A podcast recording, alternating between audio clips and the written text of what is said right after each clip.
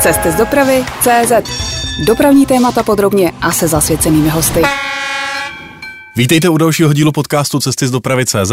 Já jsem Ondřej Kubala a dnes se podíváme do zákulisí letání malými tryskáči pro několik cestujících.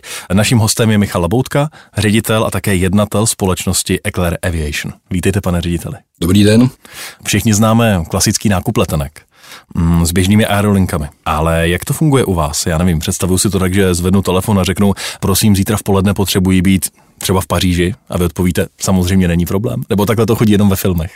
Chodí to i u nás takhle, ale záleží na tom, jestli vás známe už. Protože vás známe, tak máme vás v databázi, víme, kdo jste, víme, jakou máte platební kázeň a konkrétně do Paříže to není problém, protože to je destinace, která je relativně blízko z Prahy, je v civilizaci, takže tam nejsou žádná zvláštní povolení, mm. žádné diplomatická povolení a tak dále, přeletová povolení a není to problém. Pak, když máme k dispozici letadlo, tak eh, můžete letět. Jak dlouho to trvá, než se připraví po všech administrativních a technických stránkách let malým soukromým privátním tryskáčem? U konkrétního letu do Paříže třeba my můžeme od prvotního dotazu let uskutečnit do tří hodin. To znamená, pokud máte letadlo, tak k němu máte vždycky posádku a ta posádka čeká na telefonu, aby dostala pokyn tak a za dvě hodiny letíš do Paříže? Ano, posádka je ve službě a musí do dvou hodin být připravena k odletu včetně přípravy. To znamená do hodiny být na letišti, za další hodinu se připravit, udělat si veškerou navigační přípravu, podívat se na počasí, jak vypadá, jestli si něco kolem cestujících, jestli je tam nějaká zvláštnost, nějaká specifické potřeby cestujících, zdravotní potřeby, jestli je tam pes nebo nějaké jiné zvíře na palubě, mm. protože se zvířaty občas bývají problémy i v Evropě, takže musíme vědět, jestli v té destinaci je Pet Immigration Office takzvaná a pak se může letět. Stavatka musí objednat catering včas, když je nějaký zvláštní požadavek, ale jinak tomu nic nebrání. Samozřejmě předpokladem je, že je dobré počasí, nebo počasí takové, nebo dostatečné počasí k tomu, abychom mohli přistát té destinaci. A posádka u privátního letu znamená dva piloti a jeden steward? Letová posádka je kapitán a kopilot.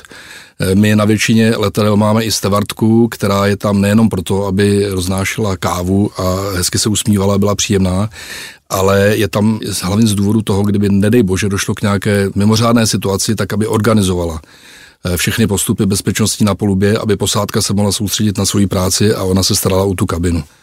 Kdo jsou vlastně lidé, kteří využívají vaše služby?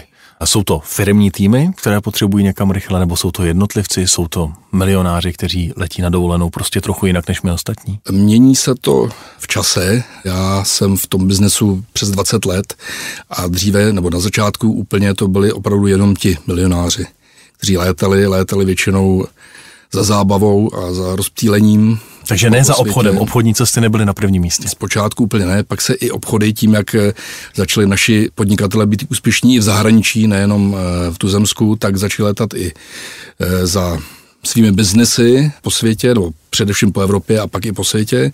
Nyní se to už mění tak, že ti osvícenější podnikatelé už posílají i své týmy business letadly, protože to znamená výrazně zefektivnění jejich činnosti a současně to znamená taky, že šetří jejich čas a zvyšují jejich bezpečnost. Nejenom kvůli všudy zmiňovanému covidu, ale opravdu bezpečnost na letištích, při těch převozech po dálnicích a tak dále, eliminují veškerá nebezpečí, která jsou spojena s cestováním těch špičkových manažerů.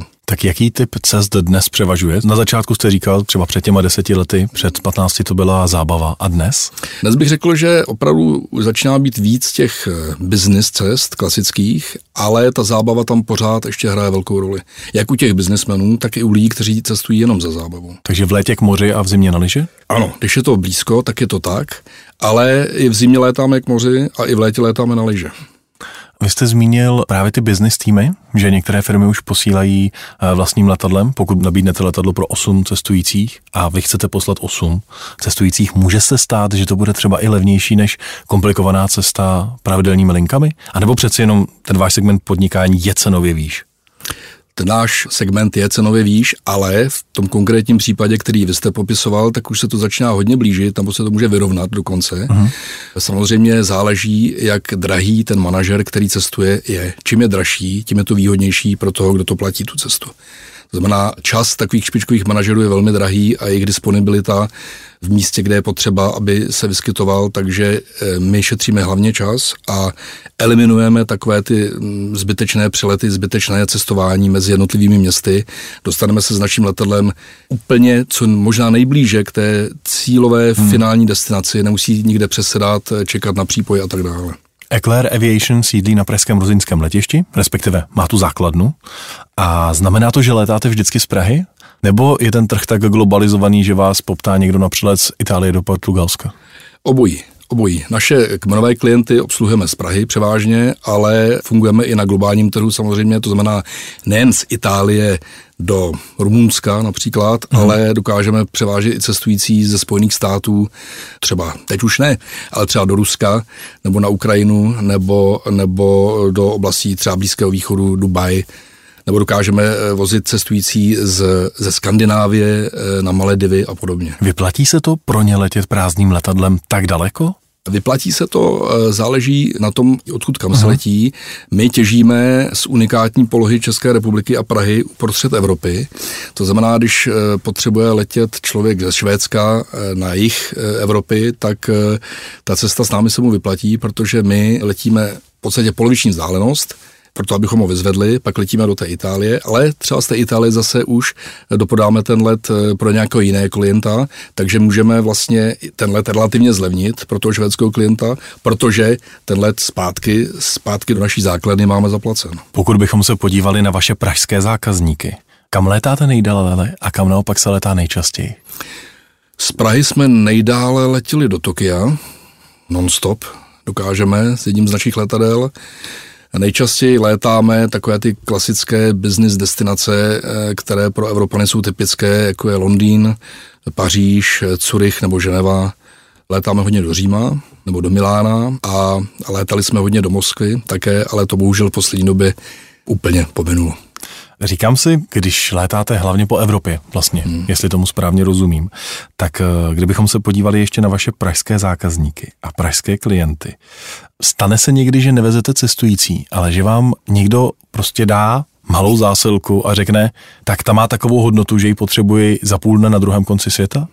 Stane se to občas, není to úplně typická situace. Pamatuju si, že naši kolegové historicky vyprávěli, že jeden nejmenovaný slovenský podnikatel si nechal vozit eh, na Majorku, kde měl dům, noviny z Bratislavy každý den letadlem. To už je ale historie, to je 30 let zpátky, takové věci my neděláme.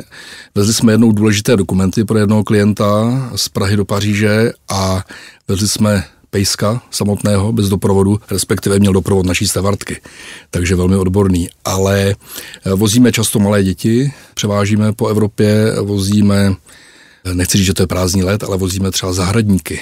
Kde letí, zahradníky? Zahradník letí zpět, nebo zahradní architekt spíš, mm. pomočka zahradník, letí do nějaké dovolenkové destinace upravit zahradu tomu majiteli a letí třeba s námi letadle. Vy máte šest letadel a jsou každý den ve vzduchu?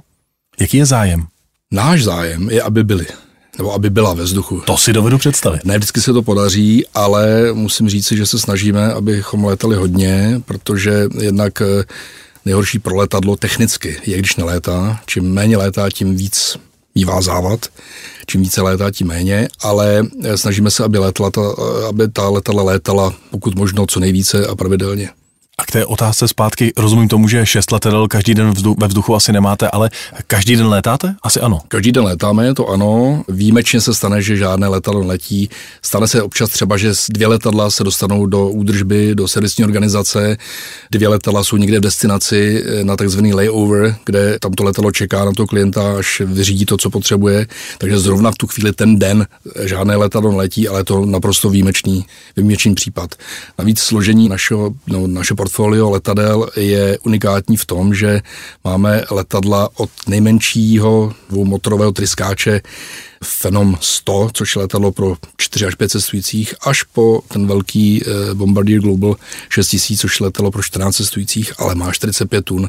Takže ve všech kategoriích máme eh, zastoupení letadel a tady ta unikátní flotila nám umožňuje právě to, že můžeme létat vlastně de facto každý den, protože každý den se najde někdo, kdo potřebuje zrovna takové nebo onaké letadlo. Michal Laboutka z Eclair Aviation je dnes naším hostem. Posloucháte interview Cesty z dopravy CZ. Mluvíme o tom, že máte šest letadel nejrůznějších typů. Od těch velkých, co zvládnou 11 hodin bez mezipřistání třeba do Tokia, až po ty nejmenší. Jak jste vlastně velká firma z pohledu konkurence? Jste velcí, když máte šest letadel?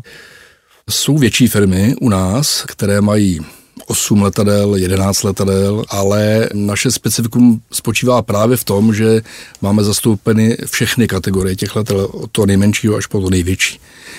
Nemáme největší existující business letadlo, což jsou většinou předělávaná dopravní letadla na, na, na business letadla, jako třeba měl pan Abramovič, Boeing 767, tak uh-huh. takové letadlo nemáme, ale máme ten eh, Global 6000, což je 45 tun, což je, což je eh, opravdu velké letadlo ultra dalekého doletu a pro 14 cestujících. Patříte k těm větším firmám, které Pač, takovou službu nabízí? Patříme k větším firmám rozhodně. Šest letadel není nejvíce, jak jsem říkal, ale plánujeme rozšíření té flotily ale v čem jakoby, patříme k těm opravdu největším je v tom, že létáme po celém světě, to znamená od nejkratšího letu, který jsme schopni udělat z Prahy do Pardubic, až po právě třeba to Praha Tokio nebo něco podobného. I takový zákazník se najde? Praha Pardubice, Praha Budějovice? Praha Pardubice nikdo letecky letět nechce, ale už jsme vezli na empty legu právě cestujícího, který se svezl, aby poznal, jako co to znamená letět soukromým business letadlem.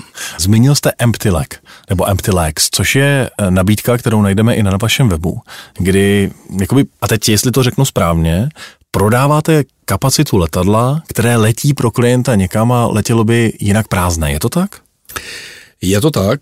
Ta kapacita je takzvaně zaplacená. To znamená, že to, co my vyděláme tímto letem, že nabízíme v této podobě za levnější cenu, má dvojí efekt. Buď to zlevníme tomu klientovi konečnému ten jeho let, to znamená, že uh-huh. odečteme tady tu částku, kterou vyinkasujeme z toho koncového letu, a nebo naopak přidáme tuto částku k celkovému výdělku toho letadla, čímž zase zvýšíme výdělek majiteli toho letadla, který nám to letadlo svěřil do péče. A je zájem o tyto cesty? Je zájem o tyto cesty, i když my děláme specifickou kategorii MTLEX, to znamená, že my se nesnažíme za, za každou cenu ten let obsadit. Ty naše MTLEX jsou relativně, relativně drahé v porovnání s tím, co třeba nabízí konkurence, protože jinak chceme, aby to dávalo smysl nějaký, to za prvé. Za druhé nechceme, aby se do toho letadla dostal úplně každý, který by si to chtěl vyzkoušet. Není to pro každého, nepatří tam každý, říkáte. Není to pro každého a můžete vidět na různých serverech, videích na YouTube a podobně videa z takových letů a ne vždycky eh, ten dopravce a ten provozovatel úplně šťastný, že se to tam objeví, protože se tam stanou do, na veřejnost v podstatě diskrétní záběry z interiéru toho letadla a to, to ne je vždycky to, co my chceme. My rozhodně ne. Mluvíme o tom, že privátní létání je dražší. Pojďme tomu společně v tomhle rozhovoru dát nějaký rámec, abychom si to jako smrtelníci dokázali představit. Protože asi tušíme, kolik nás stojí letenka na dovolenou. Ale Vím, že každé letadlo je jiné, že záleží kam poletím, ale dokážeme spolu dát dohromady modelový příklad, kolik to stojí letět letadlem do Paříže, do Itálie, Miláno jste z- zmiňoval. Hmm. Záleží na tom, jakým letadlem letíme, to je primární rozdíl. Rozumím. Malé letadlo, jak jsem zmiňoval, ten náš Embraer Phenom 100, tam se kalkuluje letová hodina 2000 euro. 2000 euro, která v sobě zahrnuje některé základní poplatky, když je tam něco navíc, nebo například třeba exkluzivní catering nebo něco, nebo specifický druh šampaňského, tak to se připlácí jakoby navíc.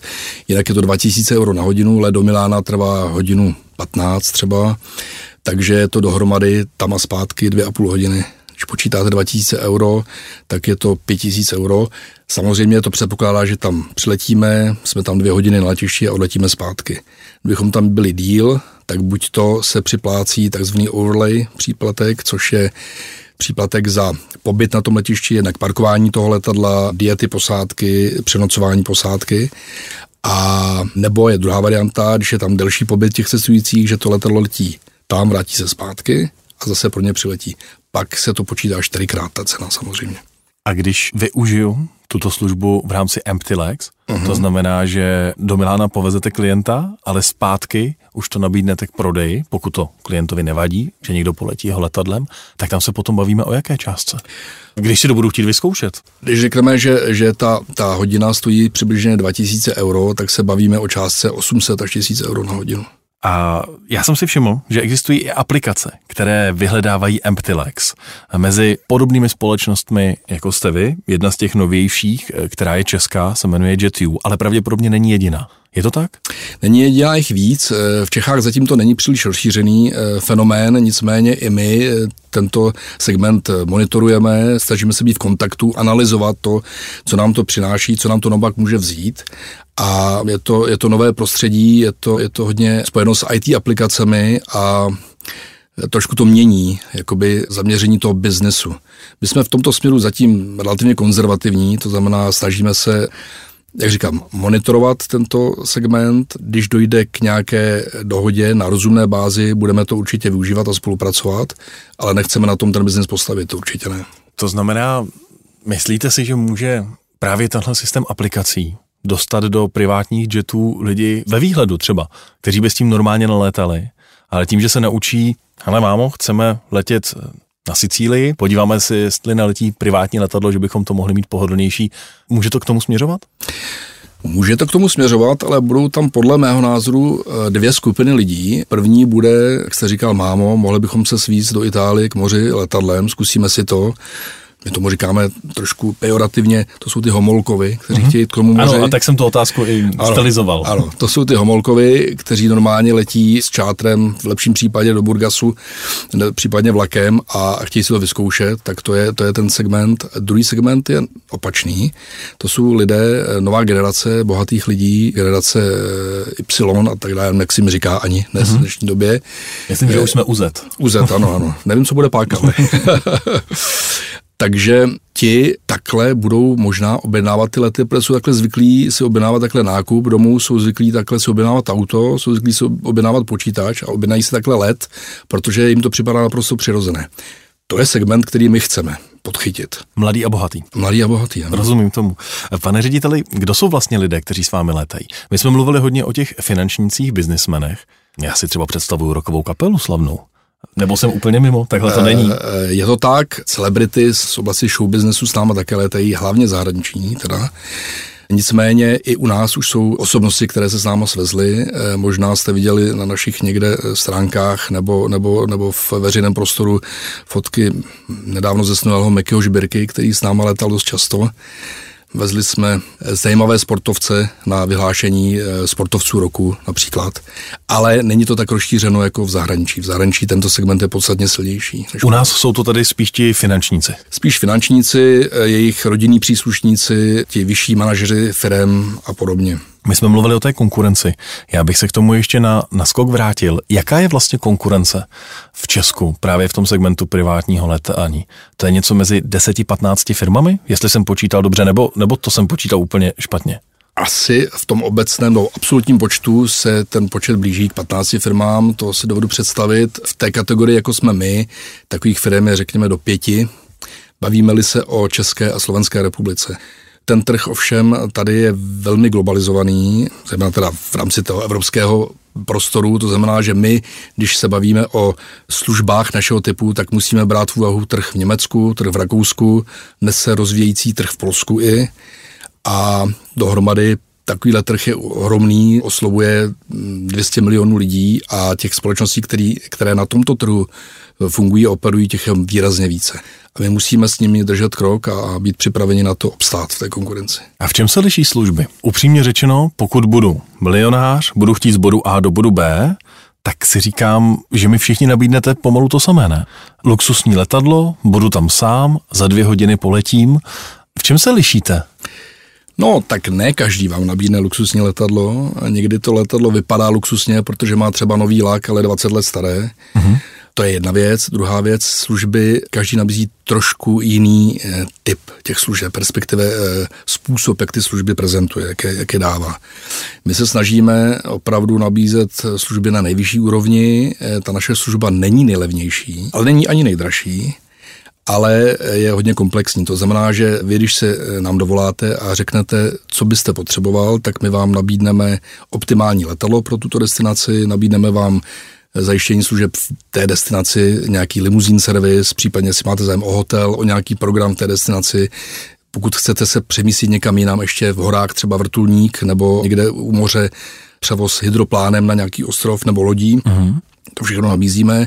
Samozřejmě nabízíme služby toho typu, jakože vám, eh, kromě toho, že vás tam přepravíme, tak ještě v té destinaci to bývá obvykle třeba na safari eh, v eh, Africe, tak tam jsou specifické služby, které nabízí spousta společností, i letecké, my děláme takzvaný bezpečnostní audit těch společností. To znamená, zjistíme, kdo tam létá, jak tam létá, jak mají průměrné stáří letadel, jestli je to bezpečné pro ty klienty a tak. Mm-hmm, rozumím. V tom je ta přidaná hodnota. V tom je ta přidaná hodnota, protože my se k těm informacím dostaneme na rozdíl od toho běžného klienta a to je věc, kterou třeba ti naši klienti mají rádi. Michal Laboutka z Eclair Aviation je dnes naším hostem. Posloucháte interview Cesty z dopravy CZ. Covid ne covid, pane řediteli, za zábavou a za obchodem se létá pořád. Já se říkám, není to tak, že pandemie naopak pomohla vašemu segmentu oproti tomu běžnému civilnímu letectví? Máte pravdu, pomohla. To jsme teda úplně nevěděli v březnu 2020, uh-huh. Mhm. kdy to 13. března všechno začalo, pokud si dobře vzpomínám. My jsme měsíc stáli, nevěděli jsme vůbec, co se bude dít, nikdo nikam nelétal, všechno bylo na úplném začátku, ale pak se pomalu to začalo měnit, začalo se to zlepšovat. My jsme udělali celou řadu repatriačních letů, kdy jsme stahovali z celého světa eh, lidi, kteří tam uvízli a nedokázali se dostat zpátky, protože se buď to nedostali do letadel, která svážela ty lidi, anebo už ta letadla ani nelétala. Takže jsme relativně dost takových repatriačních letů udělali a pak jsme začali i dělat aktivní lety pro cestující, kteří chtěli už se z té klece nějakým způsobem dostat a dostat se někam, buď to do tepla, nebo někam za koupáním, nebo naopak na lyže v zimě a začal se létat. Brzy jsme se dostali na původní čísla roku 2019 a dokonce jsme záhy překročili. A až do 24. února letošního roku jsme dělali, řekněme, 120% výkonu toho předchozího období. Další téma je invaze Ruska na Ukrajinu. Naším hostem v posledním dílu podcastu byl šéf Flixbusu, Pavel Prouza a on vám tu nechal jednu otázku. Pojďme si ji poslechnout. Já bych se pana ředitele Laboutky chtěl především zeptat na to, jak vnímá roli té krize související s válkou na Ukrajině, jak se dotkne jeho biznesu? Protože, co jsem zachytil, tak eh, samozřejmě některé ty sankce se týkají i provozu soukromých tryskáčů a nejsem si úplně za sebe jistý, jak tam vidí třeba nějaký časový horizont, kdy se tohle bude vracet do normálu a jak, jak ho to zasáhne. 24. února letošního roku jsem řekl eh, při posledním vstupu, protože to byl ten termín, to datum, které všechno změnilo.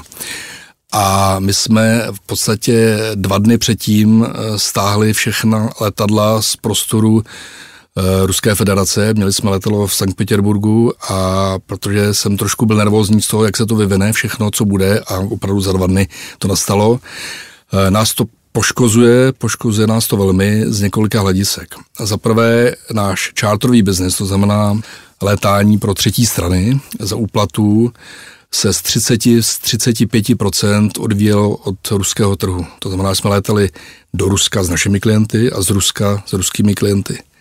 Zase jsme eh, těžili z té unikátní polohy mezi Moskvou, Sankt Petersburgem, Prahou uprostřed a těmi destinacemi, které oni eh, mají rádi, jako je hm, Londýn, Barcelona, Paříž, Kaliáry na Sardíny nebo, nebo Olbia a podobně. To je jeden pohled. To znamená, přišli jsme od tuto část eh, čártrového biznesu. Další komplikace, která je, je, že území nebo vzdušní prostor Ruské federace, která je velmi velká, území Ukrajiny, která je velmi velká a Běloruska, které není až tak velké, ale zase klíčové v rámci evropského kontinentu postavené, tak to jsou naletové zóny, které nám velmi komplikují létání z jihu na sever, nebo opačně, a ze západu na východ. To znamená, zmiňoval jsem tady na začátku, že jsme nejdelší let udělali z Prahy do Tokia, toho nejsme schopni udělat, protože musíme letět asi jižní cestou. Budeme muset udělat mezi přistání pravděpodobně v Singapuru, abychom se do toho Tokia dostali. To nám to komplikuje, prodražuje to pro klienty tu, to cestování a, jak jsem říkal, ten trh chybí. My nahradíme část toho trhu, že se budeme orientovat více na klienty ze západní Evropy, ovšem tamto prostředí je mnohem více konkurenční a ten objem asi nahradíme, ale jsme tam v úplně jiných cenových relacích a je tam velký tlak na cenu. Budeme se muset tomu přizpůsobit, nedá se nic dělat. Pro cestu do Tokia jste mluvil o jižní cestě. Může být alternativou severní cesta přes pol?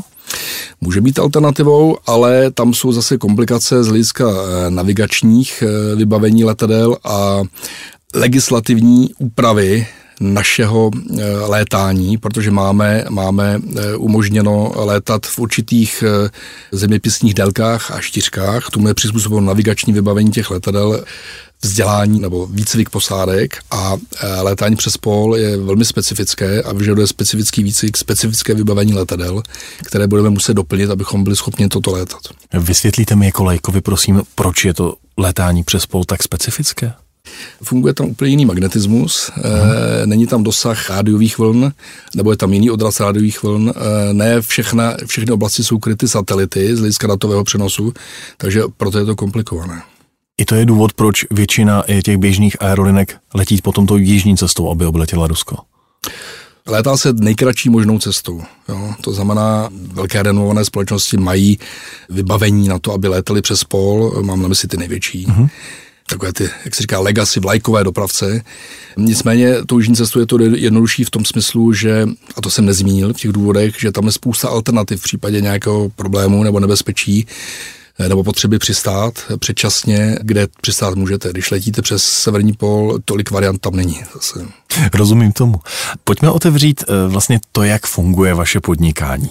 Vaše letadla, které máte ve své flotile, těch šest, které nabízíte, některá jsou vaše a některá jsou soukromých majitelů a investorů, kteří vám je svěřili do péče a vy se o ně staráte a potom je nabízíte? Je to tak?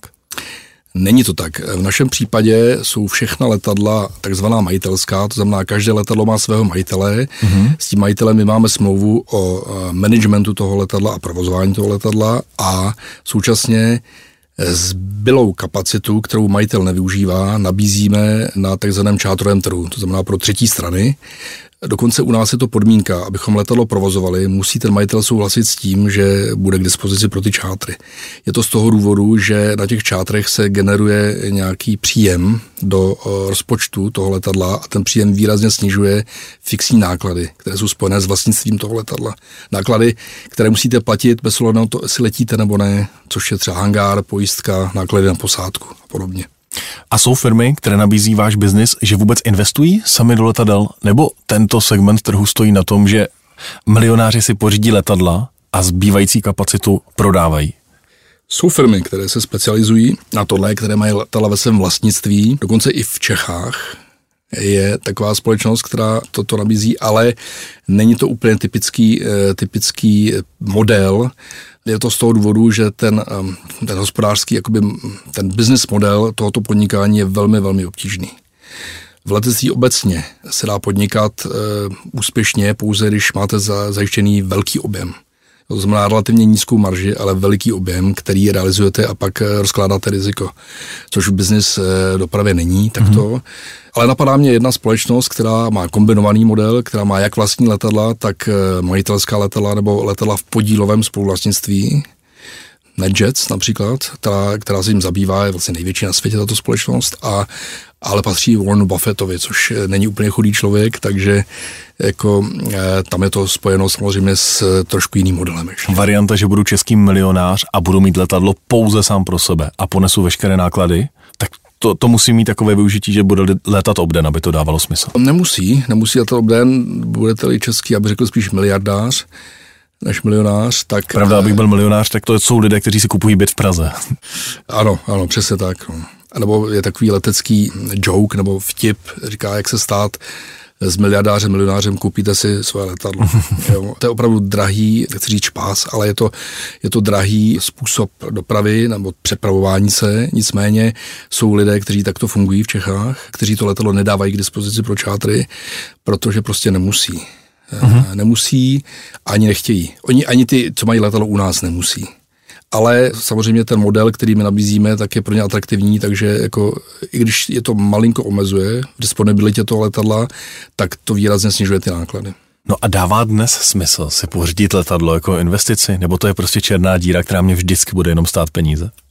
Tak zrovna v současné době to vůbec smysl nedává, protože ten trh je tak pokřiven, bude celkovou situací, která je nejenom na trhu letadel, ale na trhu všech eh, vlastně dopravních prostředků nebo, nebo nemovitostí, nebo to, co se děje po světě z hlediska inflace, z hlediska nedostatku stavebních materiálů, výrobních materiálů, čipů a tak dále, znamená, že ceny jak nových výrobků, a ať jsou to letadla nebo lodě, jachty nebo osobní automobily, tak jsou tak vysoko a jsou nedostupné, že to zvyšuje i cenu těch second hand uh, letadel, aut a jachet eh, a v současné době je to takzvaný seller's market. Jo. Teď je dobré letadla a, a jachty prodávat.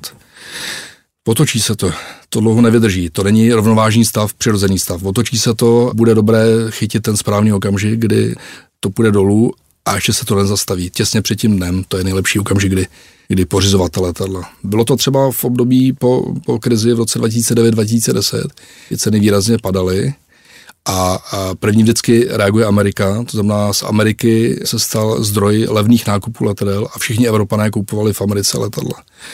Před pěti lety se to otočilo, Amerika šla nahoru, navíc tam uplatnili eh, zákon na eh, odpisování, eh, daňový, daňové odpisování letadel, že jste mohl pořídit letadlo do jednoho roku odepsat. To znamená, americký trh zase vysával z Evropy nebo z celého světa letadla a, a pokřivilo to úplně, úplně ceny, které jsou dneska. Jak se kupuje letadlo? Budu miliardář a budu chtít svůj soukromý tryskáč. Přijdu za firmou jako jste vy a řeknu, sežeňte mi něco, protože asi nevím, kam jít pro letadlo. V lepším případě ano. V lepším případě přijdete a, a já se vás zeptám, proč to potřebujete. Opravdu to potřebujete. No tak co je víte. Jak. Eh, protože, jak jsem říkal, je to opravdu drahá věc a není to jako si pořídit luxusní auto drahé.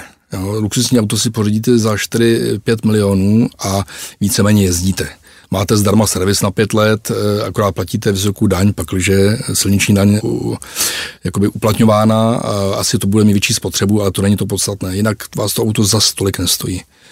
Máte nějakou garáž, která bude dvakrát dražší než na eh, oktávku, protože to auto bude dvakrát větší, ale jinak to není podstatné. U toho letadla musíte počítat, že každý rok zaplatíte výrazně vysokou cenu za provozování toho letadla. Jsou vysoké pojistky, ten provoz toho letadla je drahý a e, dá se předpokládat, že každý rok vy zaplatíte plus minus 10% hodnoty toho letadla, kolik stojí, zaplatíte na provozování toho letadla. Takže se mi to v první řadě pokusíte rozmluvit. Rozumím. Pokusím se vám to rozmluvit opravdu. Sice jsem sám proti sobě, ale e, když vás na to neupozorním, tak po roce, když se sejdeme tak budu smutný. Počkrtneme si ty e, výnosy a náklady, tak když mi neutrhnete hlavu, že se vám to neřek, tak budete velmi smutný. V horším případě to letadlo budete chtít prodat a už vás nikdy v životě žádný business aviation dopravce neuvidí. V lepším případě se s tou realitou smíříte a, a, a nebo na, naopak přenastavíme ten model trošku jinak, že třeba pořídíme jiné letadlo, nebo, nebo zkusíte sehnat nějakého společníka do toho, do toho provozu a něco takového. No a jak se kupuje letadlo? Ale jak jsem říkal, v lepším případě přijdete za mnou a budeme si spolu povídat. Kam budete chtít lítat, kolik lidí bude létat, kolik hodin ročně využijete, protože když budete chtít letat 50 hodin, nemá smysl, abyste letadlo měl. Když budete trvat na tom, že chcete své letadlo, protože si to můžete dovolit, je to bezpečné, chcete zajistit rodinu, eliminovat všechno, tak eh, to můžeme udělat. Já vám doporučím vhodný model na takové letadlo, eh, na takový vhodný model letadla na takové létání. Domluvíme se, jestli bude lepší nový typ nebo, nebo ze second hand marketu. Většinou doporučuji ověřit si to v první fázi na nějakém levnějším second-hand letadle, které třeba se bude hodit pro tu vaši misi, kterou si odsouhlasíme spolu a po dvou letech se sejdeme a řekneme, je to ono, je to to, co jste chtěl, nebo je to přepálený trošku, nebo ne, potřebu větší. Potřebu větší, eh, my to letadlo prodáme, pořídíme vám letadlo, mm-hmm. přesně se hodí na tu vaši misi. Kolik to vlastně stojí koupit si letadlo? Vy jste mluvil o těch procentech uh, jakoby z té celkové částky, ale já si asi tu celkovou částku vůbec neumím představit. No, když se budeme bavit o nových letadlech, nových letadlech, tak když vemu tu flotilu, kterou my máme k dispozici, uh-huh. tak nový Phenom 100 od firmy Embraer stojí... To je ten nejmenší. To je ten nejmenší, stojí 4,5 milionu dolarů.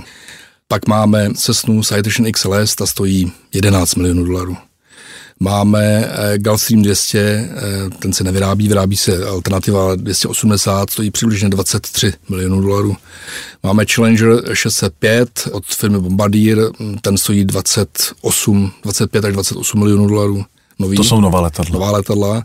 Máme Global 6000. To je to největší. Největší naše vlajková loď. Ten stojí Záleží na tom, jak je vybaveno to letadlo, jak se tvrdý při tom vyjednávání mezi 44 a 50 miliony dolarů. A na second handovém trhu potom ty ceny padají? Padají, záleží, jak to letadlo je staré, jaký má nálet, v jakém je stavu, v jaké fázi údržby v jaké fázi údržby se nachází, protože ta údržba, jak jsem říkal, je hodně drahá a hodně podstatná.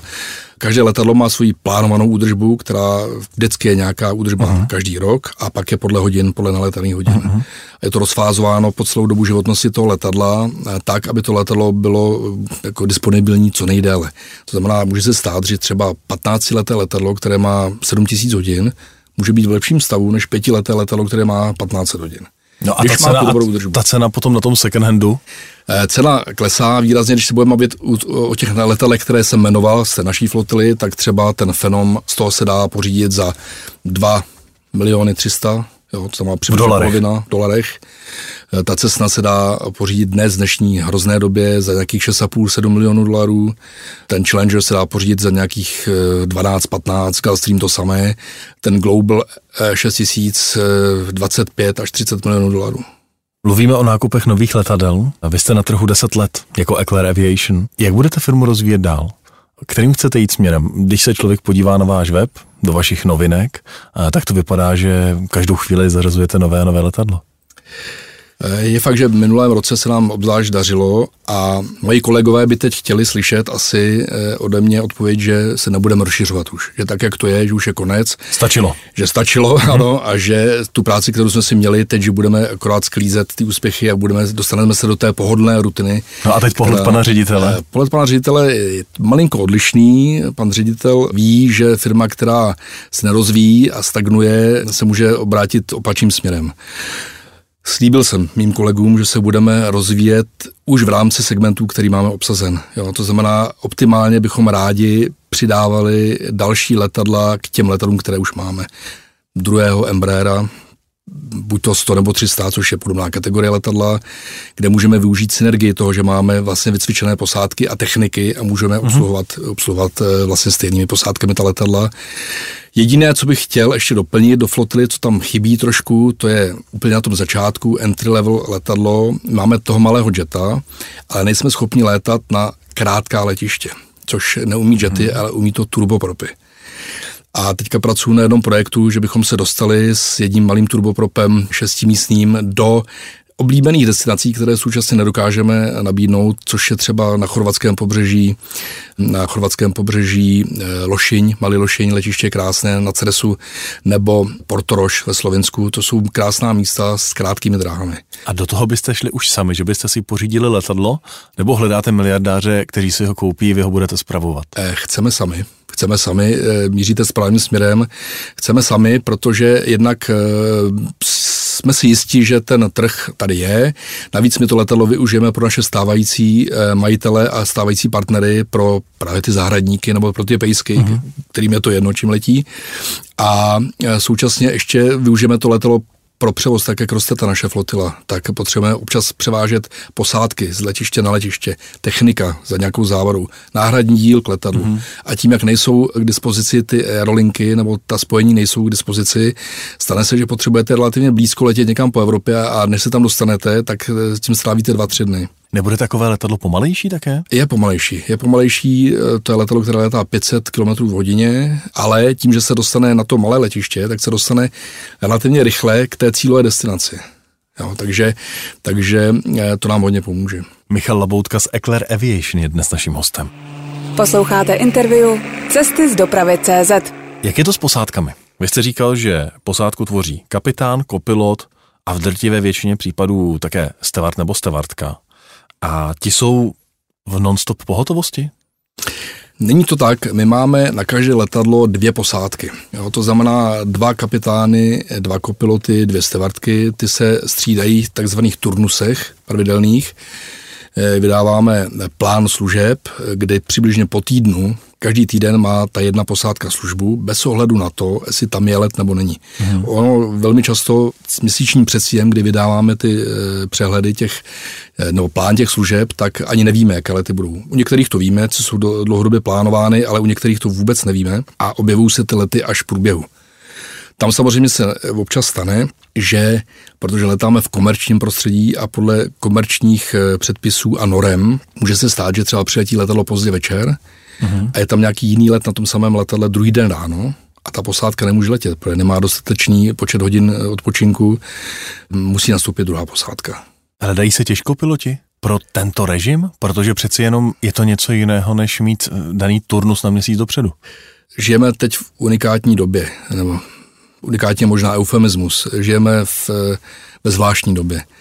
Pilotů k dispozici vzdělaných a kvalitních je hrozně moc. Díky tomu, jak vypadá svět klasických aerolinek, který je zdecimován tím covidem a vůbec situací, která je, takže eh, relativně by se mohlo zdát, že to není problém. Nicméně pro business aviation vlastnosti pilotů i stevardek jsou trošku odlišné od těch klasických aerolinek. Mezi našimi piloty se říká trošku pejorativně o těch velkých dopravních pilotech, že jsou to autobusáci a my jsme se taxikáři. Eh, to jsme, mm-hmm. nicméně ty návyky letecké, které naše posádky musí mít, jsou úplně stejné, jako jsou u těch dopravních pilotů, protože létají ve stejných výškách, stejnými rychlostmi, stejné nebo složitější destinace. Čem je to jiné, je v tom, že ten kapitán konkrétně v té destinaci, kromě toho, že e, musí to letadlo tam dopravit bezpečně a, a komfortně, tak se stává zástupcem naší společnosti v té destinaci. Zastupuje zájmy naše, musí sehnat palivo, musí zajistit e, pohodlný a bezpečný e, odvoz toho klienta z letiště do například do hotelu nebo něco takového, musí se postarat o zavazadla. Musí se být schopný bavit s tím klientem. Musí se být schopen bavit s tím klientem, konverzovat s tím klientem a a před letem ho zbavit třeba strachu nebo ostychu nějakého, který uh-huh. i velmi bohatí lidé mají. A to samé platí pro tu stavartku. Jo? Není tam jenom na tu kávu, ale tam může tam být i jako společnice v dobrém slova smyslu, že e, podá i nějakou geografickou informaci. E, mimochodem to jsou e, součástí našich výběrových řízení. U stavardek jsou otázky z geografie. A, a na tom to stroskotá často? Na tom to hodně často stroskotá, protože jsou holky krásný, schopný s prvotřídní angličtinou, který vůbec netuší, jak vypadá Evropa, jak vypadá horstvo v Evropě, kudy tečou které řeky, jaká jsou hlavní města jednotlivých států a to je hodně smutný pak pohled. No pak eh, spousta... Takže je to těžké vybrat. Eh, není to těžké, je jich eh, opravdu dost a daří se nám to. Nicméně kromě těch vlastností, které jsem jmenoval, my hodně dáme ještě tam takovou jakoby, osobní intuici, jak ten člověk bude schopen fungovat například na bobitu, kdy ta posádka tam je třeba týden nebo 14 dní. Ve měně úzkém kolektivu, jsou tam tři lidi, jsou tam takhle dlouho. Stalo se nám, že nám posádka z technického důvodu eh, třeba z, eh, zůstala pět dní v Kronsku, což není jednoduché. No. Je tam polární noc, je tam minus 27 eh, ve dne v noci, není tam moc co dělat. Ty lidi si musí vyhovět, musí si nějakým způsobem najít k sobě cestu vědět o sobě, poskytnout si eh, společnost, ale naopak zůstat eh, separátně, když vycítí, že ten druhý o tu společnost nestojí a tohle to všechno musíme eh, během, během toho pohovoru zjistit. Součástí našich pohovorů bez výjimky jsou psychotesty. V spolupráci s Ústavem pro letecké zdravotnictví děláme psychotesty na všechny naše letce, kde konkrétně jsou, je zaměřeno část otázek a část těch pohovorů právě na tady ty osobní vlastnosti těch lidí. Já jsem se díval, že ta privátní letadla jsou relativně nízká, co se týká prostoru mezi podlahou a stropem, takže práce pro mě, který jsem dvoumetrový chlap, to asi taky není úplně. Mm, pokud nebudete mechanik a nebudete se pohybovat okolo toho letadla, kde prostoru je dost na letišti, tak eh, záleží zase na jaký mm, typ byste měl zájem aspirovat, jako mm, pilot třeba. Ta malá letadla většinou mají výšku 145 až 150 cm, myslím světlou výšku uvnitř mm-hmm. té kabiny, to znamená, že musíte se pohybovat v předklonu v rámci toho samotného letu tam sedíte, tam to problém není a ty lety jsou většinou krátké, takže ani nepotřebujete se protáhnout, projít a tak dále. U těch letadel středních a dálkových tam ta výška, výška toho letadla je od 174 cm až po 191 v naší flotile, což je, bych řekl, dostatečná výška pro běžnou průměrnou populaci, proto aby se tam bez problémů pohybovala. Rozhodně stavardy nehledáte vysoké, krásné ne, lidi. Ne, ne e, krásné ano, to spíš příjemné, sympatické než krásné, ale vysoké ne. A součástí dotazů u stavardek, které jsou vyšší, už od pohledu se ptáme na výšku, protože ona samozřejmě má i nějaké boty s nějakým podpadkem, ne příliš velikým, protože to zase není pohodlné, či většina stavardek se převle, eh, přezouvá na palubu, a, ale ptáme se i na výšku. Vy sám jste pilot. Nepletu se? Jsem pilot, ano. A letal jste také s právě s privátní klientelou? Letal jsem také s privátní klientou hodně a někteří z našich klientů jsou moji bývalí klienti, které jsem vozil, eh, když jsem ještě hodně létal, teď už létám méně. Jak jste se k tomu vlastně dostal? Pro mě to byl vždycky fenomén. Já jsem poprvé v životě letěl v osmi letech z Bagdádu do Prahy což je jako úplně netypická destinace. Eh, já jsem byl z rodiči, eh, můj otec byl geolog, expert eh, v Iráku a letěli jsme na dovolenou Iraqi Airways Boeingem 737-200 Advanced, pamatuju jak dneska, do Prahy a já jsem poprvé v životě letěl letadlem a úplně mě to fascinovalo od té doby. Bohužel let zpátky probíhal týden poté, co se zřítil Il-62 v Damašku ČSA. Uh-huh kde jsme měli hodně kamarádů a známých a moji rodiče a já spolužáky ze školy, na kterou jsem chodil v Bagdadu, u ambasády jednotřídka a to ovlivnilo můj život také, že jsem viděl, že se tomu chci věnovat, ale současně začali fascinovat i letecké nehody a jejich vyšetřování. Bohužel jsem nebyl správně politicky. Neměl jsem správný kádrový profil? Neměl jsem správný kádrový profil, ani tak ne já v těch 8 až 15 letech, kdy se o tom eh, rozhodovalo, ale, ale moji rodiče, přestože otec byl expert, ale hydrogeolog, takže spíš exaktní věda než společenská, tak jsem nemohl jít v podstatě eh, létat. Eh, informoval jsem se, jestli bych mohl, v podstatě mi bylo řečeno, že spíš ne, že bych tak eh, skončil na, na, vě, na Viáku, eh, na Blaníku v okolí letiště, případně bych natíral zábradlí na brigádě a to je tak všechno což bylo za bývalého režimu. A po změně režimu, takže já jsem se zase věnoval jiné, jinému vzdělání, mm, jsem vzděláním inženýr ekonom, nemám vůbec technické jako letecké vzdělání a říkal jsem si, že budu aspoň teda snad dělat nějakého cestáka, jestli mi bude dáno z hůry, že bych létal aspoň jako pézeťák takzvaný, mm-hmm.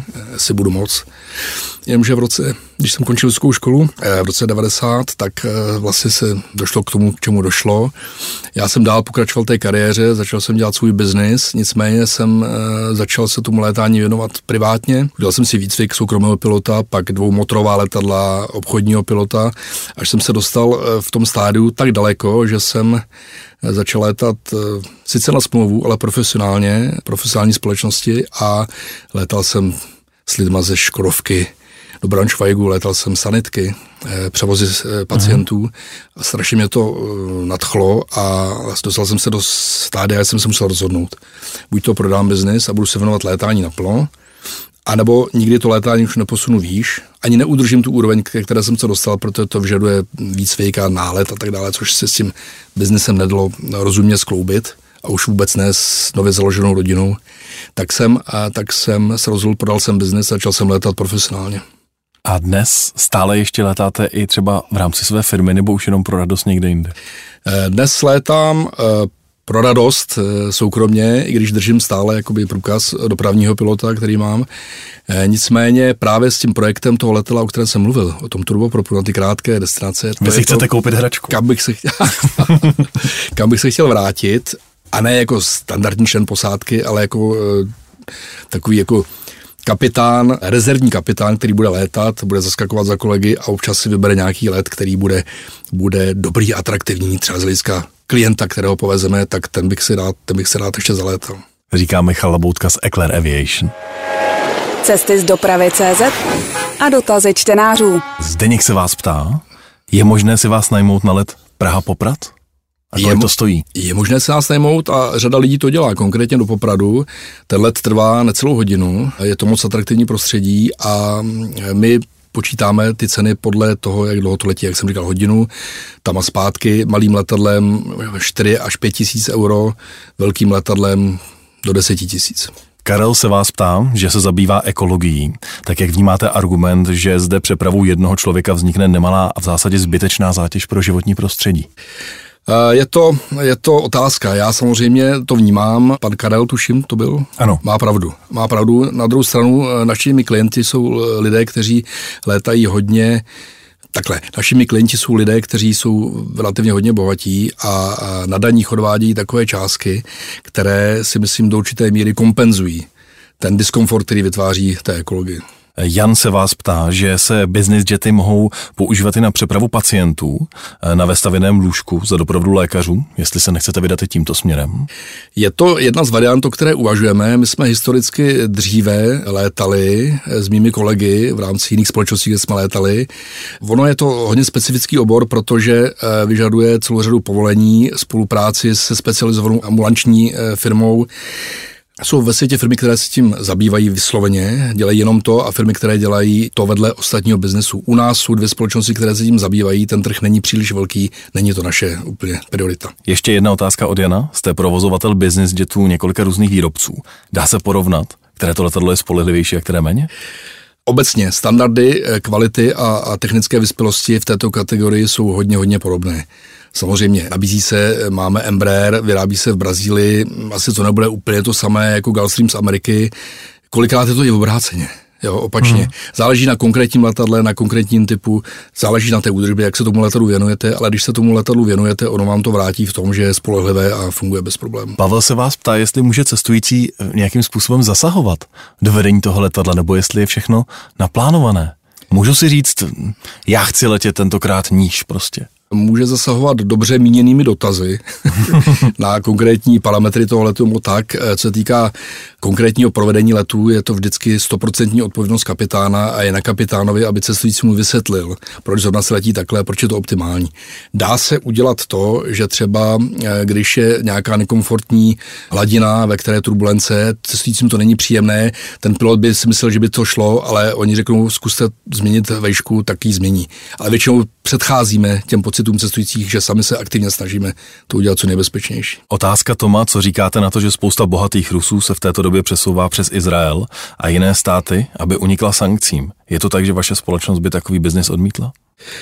Přesouvají se přes Izrael, přes Istanbul, přes Bělehrad, eh, přes různé destinace.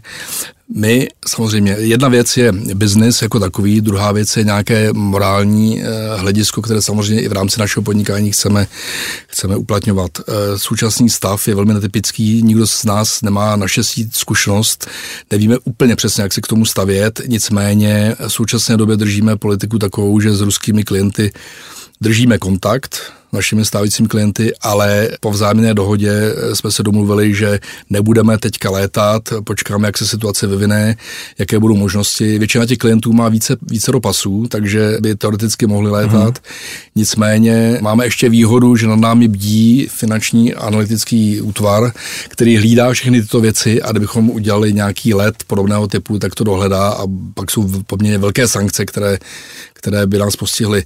Ale soukromně vám řeknu třeba za sebe, nemluvím teďka za biznes za sebe, jsme rádi, že máme i jiné klienty. Michal Laboutka, ředitel společnosti Eclair Aviation byl dnes naším hostem. Moc děkuji, že jste přišel a držím palce, ať vyjde ten nákup menšího letadla. Já děkuji za pozvání a těším se, že se třeba ještě někdy potkáme. Cesty z dopravy CZ. Dopravní témata podrobně a se zasvěcenými hosty.